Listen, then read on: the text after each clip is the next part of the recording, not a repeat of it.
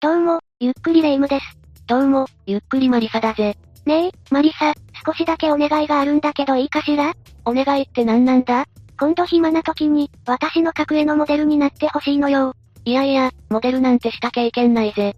そんな気負わなくて大丈夫よ。ポーズの練習をするくらいの気軽なやつだからね。まあ、変なポーズじゃないなら協力してもいいぜ。わーい、ありがとう。それにしても、レ夢ムに絵を描く趣味があったなんて初めて知ったぜ。何か趣味でもあった方がいいかなと思って最近始めたのよ。たまに近所の山へ行って風景画の練習をしてるわ。おいおい、もしかして一人で山に行ったのか一人だけど、それがどうかしたのおいおい、もし山の中で襲われたらどうするんだ周りに誰もいないと、すぐには助けてもらえないかもしれないぜ。マリサったら心配性すぎるわ。生き慣れている場所だし、そこまで用心しなくても大丈夫よ。慣れている場所だとしても、危険な場合だってあるぜ。画家の女性が一人で山に入った結果、事件に巻き込まれたこともあるんだ。そんな事件があったなんて知らなかったわ。一体どんなことが起きたのか詳しく教えてくれないかしらじゃあ今回は、中辻彩子さん死体遺棄事件について解説していくぜ。それじゃ、ゆっくりしていってね。まずは、被害者である中辻彩子さんの人物像について詳しく説明していくぜ。ええよろしくお願いするわ。彩子さんは事件当時71歳の女性だったぜ。高齢だが、現役の女優画家として活躍していたんだ。わあ、70代で現役ってすごいわね。すごいのは年齢だけじゃないぜ。画材を車に積み込んで、あちこちで向きながら絵を描いていたんだ。年齢の割にアクティブな人でもあったんだぜ。ひゃあ、そんなことまでしていたの行動力の塊みたいな人だわ。解体は出展していたのかしらああ、作品展にも出していたし、個展も頻繁に開催していたんだぜ。過去には児童書の表紙や挿絵も担当した、実力のある画家でもあったんだ。ええあやこさんは一体どんな絵を描いていたの彼女は油彩で描く風景画を得意としていたぜ。自然をモチーフにした作品を多く制作していたんだ。モチーフにするくらいだし、あやこさんは自然が好きな人だったのね。ああ、そうだぜ。自然の中で絵を描くために、山梨県南アルプス市に移り住んだくらいだからな。詩の名前にアルプスって入ってるくらいだから山が多いのかしら南アルプス市は山々に囲まれており、自然豊かな土地だぜ。果樹園なども多くあり、いろんなフルーツが栽培されていることでも有名なんだ。風景を描く画家にとっては夢のような土地だわ。ビルが立ち並ぶ都会と違って、美しい自然の景色が目の前にあるからな。絵を描くインスピレーションが湧きやすいと思うぜ。羨ましくなるわ。それに綾子さんは画用と並行して地域住民との交流もしていたぜ。明るくて優しい人柄で周囲からも愛されていたんだ。地元の人と仲良くするのって難しそうだけど、あやこさんは違ったのね。ああ、彼女はうまく溶け込んでいたようだな。なんだか理想の田舎暮らしって感じがするわ。綾子さんにとって自然は、絵の仕事の重要な題材でもあるからな。彼女はよく画材を持って山に行き、一人で黙々と創作活動していたぜ。あやこさんにとって、山は庭みたいなものだったのね。ああ、頻繁に出入りをしていたからな。しかし、ある日綾子さんは山に行ったまま忽然と姿を消してしまうんだ。ええ何があったのじゃあ次は、事件の概要について説明していくぜ。事件が起きたのは2020年6月2日の午前10時頃だ。綾子さんは絵を描くため、山の中にある川のほとりへと向かったぜ。道中で知り合いの男性と挨拶を交わすんだが、これが最後の目撃情報となってしまうんだ。それ以降は誰もあやこさんを見ていないっていうの残念ながらそういうことになるな。様子はどうだったのかしらっ挨拶した男性によると、普段と同じ様子だったそうだ。てことは思い悩んで自ら失踪したって感じではないわね。綾子さんは男性と会った時、絵を描く準備をしていたそうなんだ。そういう意味でも普段通りだな。じゃあ本当に絵を描くためだけに来たって感じだわ。しかしその後、近くを通りかかった水道局の職員が異変に気づいたんだぜ。異変って何なの綾子さんがいなくなっていたんだぜ。その場には、使っていた道具や書きかけの絵だけが放置されていたんだ。何か用事があって、その場を少し離れていたんじゃないのそれが、綾子さんの車や貴重品が、すべて残されたままだったんだぜ。そ、それは怪しいわ。水道局の職員はすぐに通報したぜ。その日のうちに、綾子さんの捜索は始まったぜ。山の中で遭難していたとしたら、夜になる前に見つけ出さなきゃ危ないわ。ああ、野生の動物に襲われでもしたら大変だぜ。それに綾子さんが行方不明になった山では、前日に熊の目撃情報もあったんだ。あやこさんが絵を描いている最中に熊が来た可能性もあるのね。だが、その可能性は早めに否定されたぜ。猟友会に確認したが、周辺の熊に人を運ぶ力のある個体はいなかったんだ。なら熊にさらわれたってわけでもないのね。現場の様子から何かわからないの誰かと争った形跡はなかったぜ。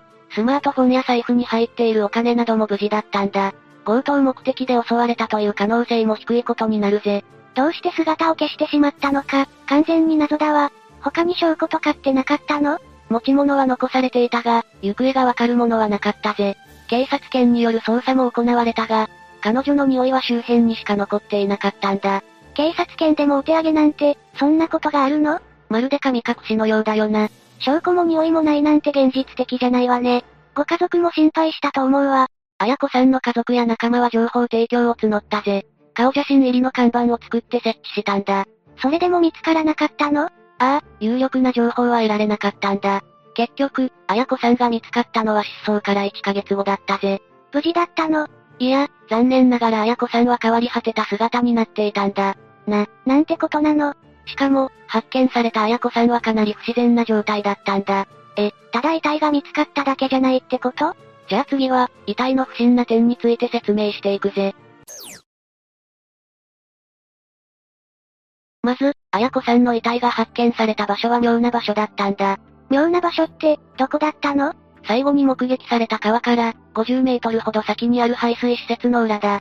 排水施設なんて一般人が入るようなところじゃないわよね施設内は関係者ぐらいしか出入りしないと思うぜ。しかも綾子さんが行方不明になってすぐ、施設は捜索されているんだ。それなのに、後になって遺体が見つかるなんておかしいわ。不審な点は他にもあるんだぜ。発見された遺体は、なぜか両足がなくなっていたんだ。しかも遺体を隠すように、丸太や落ち葉などが被せてあったぜ。少しでも発見が遅れるように偽装工作したってことかしらその可能性は高いぜ。遺体は1ヶ月放置されていたことで、一部が白骨化するほど損傷していたんだ。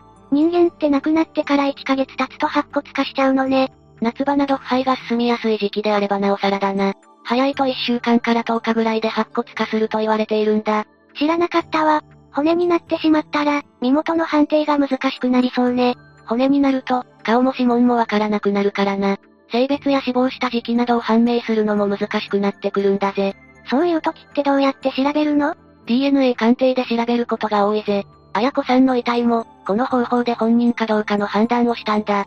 それほど遺体が傷んでしまっていたのね。両足はないし、探した場所から見つかるし、おかしな点だらけだわ。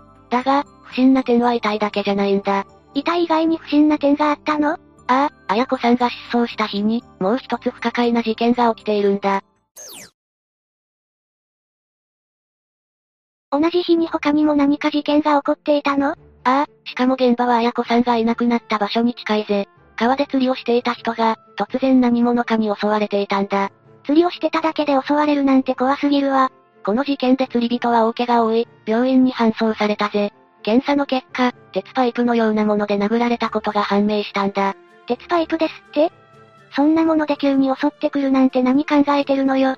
一歩間違えれば殺人事件になっていたかもしれないぜ。ええ打ちどころが悪かったらって思うと鳥肌が立つわ。釣り人からしても衝撃だったわね。あまりに唐突で、最初は落ちてきた石が頭に当たったのかと思ったそうだ。本当に一瞬の出来事だったのね。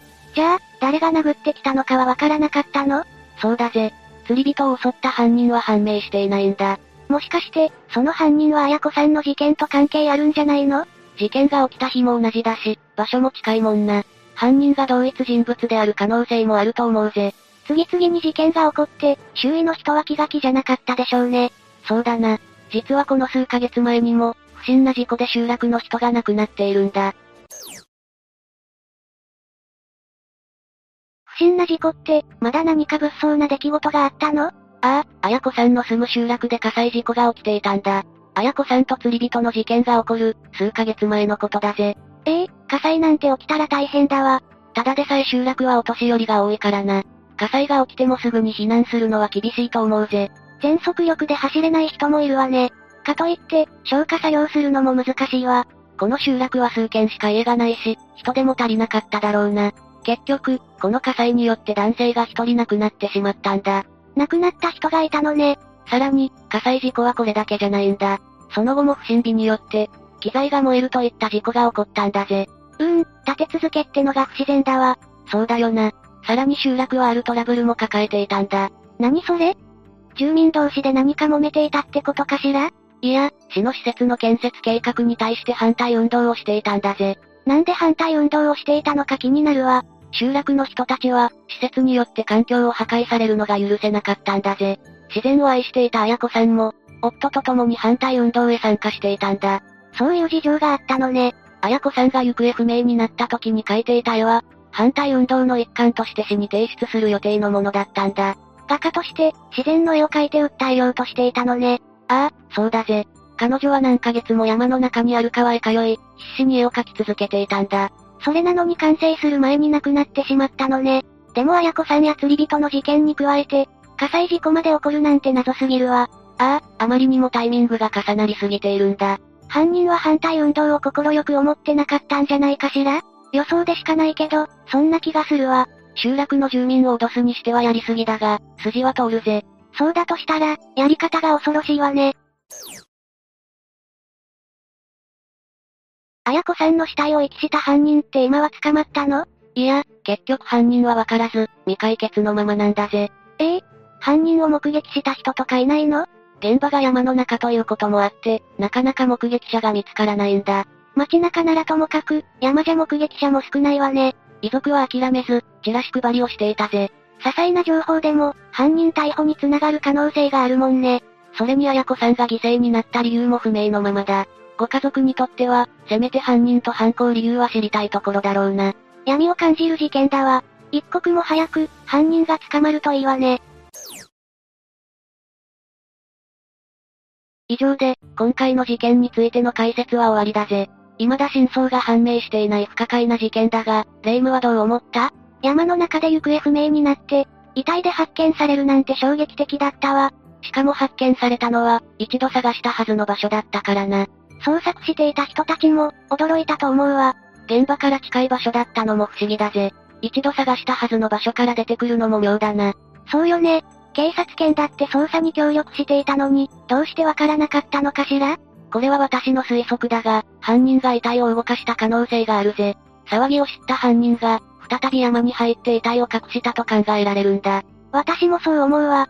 けど、遺体に両足がなかったのも気になるわね。野生動物に襲われたと偽装したかったのかもしれないぜ。遺体を運びやすくするためだった可能性もあるが、わからずじまいだな。うーん、真相を知るためには犯人を逮捕するしかないわね。そのために証拠が必要なんだが、それが残っていないのも厄介だな。誰かに恨みを買っていたとかなら、わかりやすいんだけどね。綾子さんは他人に恨まれるような人物じゃなかったからな。だとしたら、ますます謎が深まっていくわ。集落のトラブルが原因だとしても、わからないことが多すぎるのよ。そもそも、遺体を移動したとしてなんで近くに隠したのかも気になるわね。現場から離れた場所ならわかるが、わざわざ近場にした点も引っかかるぜ。それに彼女だけでなく、釣り人の事件や火災も不思議だわ。人の少ない集落で、一体何が起きていたのかしら。その辺の謎も含めて早く解明されるといいんだが、難しいぜ。以上で、今回の事件についての解説は終わりだ。なんだかすっきりしない事件だったわね。ああ、謎が多くてもやもやするぜ。綾子さんの件に釣り人襲撃に、謎の火災、謎な部分が多すぎて、頭がぐるぐるしちゃうわ。おいおい、本当に目がぐるぐる回ってるぜ。普段使ってない脳みそをフル回転させていたせいだわ。なるほど、キャパオーバーになったってことだな。ええでも今回の事件で一つ学んだことがあるわ。たとえ慣れている場所であっても、一人で山の中に行くのは危険なのね。そうだな。山の中など、人の目が少ないところでは単独行動を控えた方がいいと思うぜ。今度からはマリサと一緒に行くことにするわ。やれやれ、まあ、霊夢を一人にするわけにはいかないし、付き合ってやるぜ。えへい、ありがとうマリサ。というわけで、今回は、中辻彩子さん死体遺棄事件について紹介したぜ。それでは、次回もゆっくりしていってね。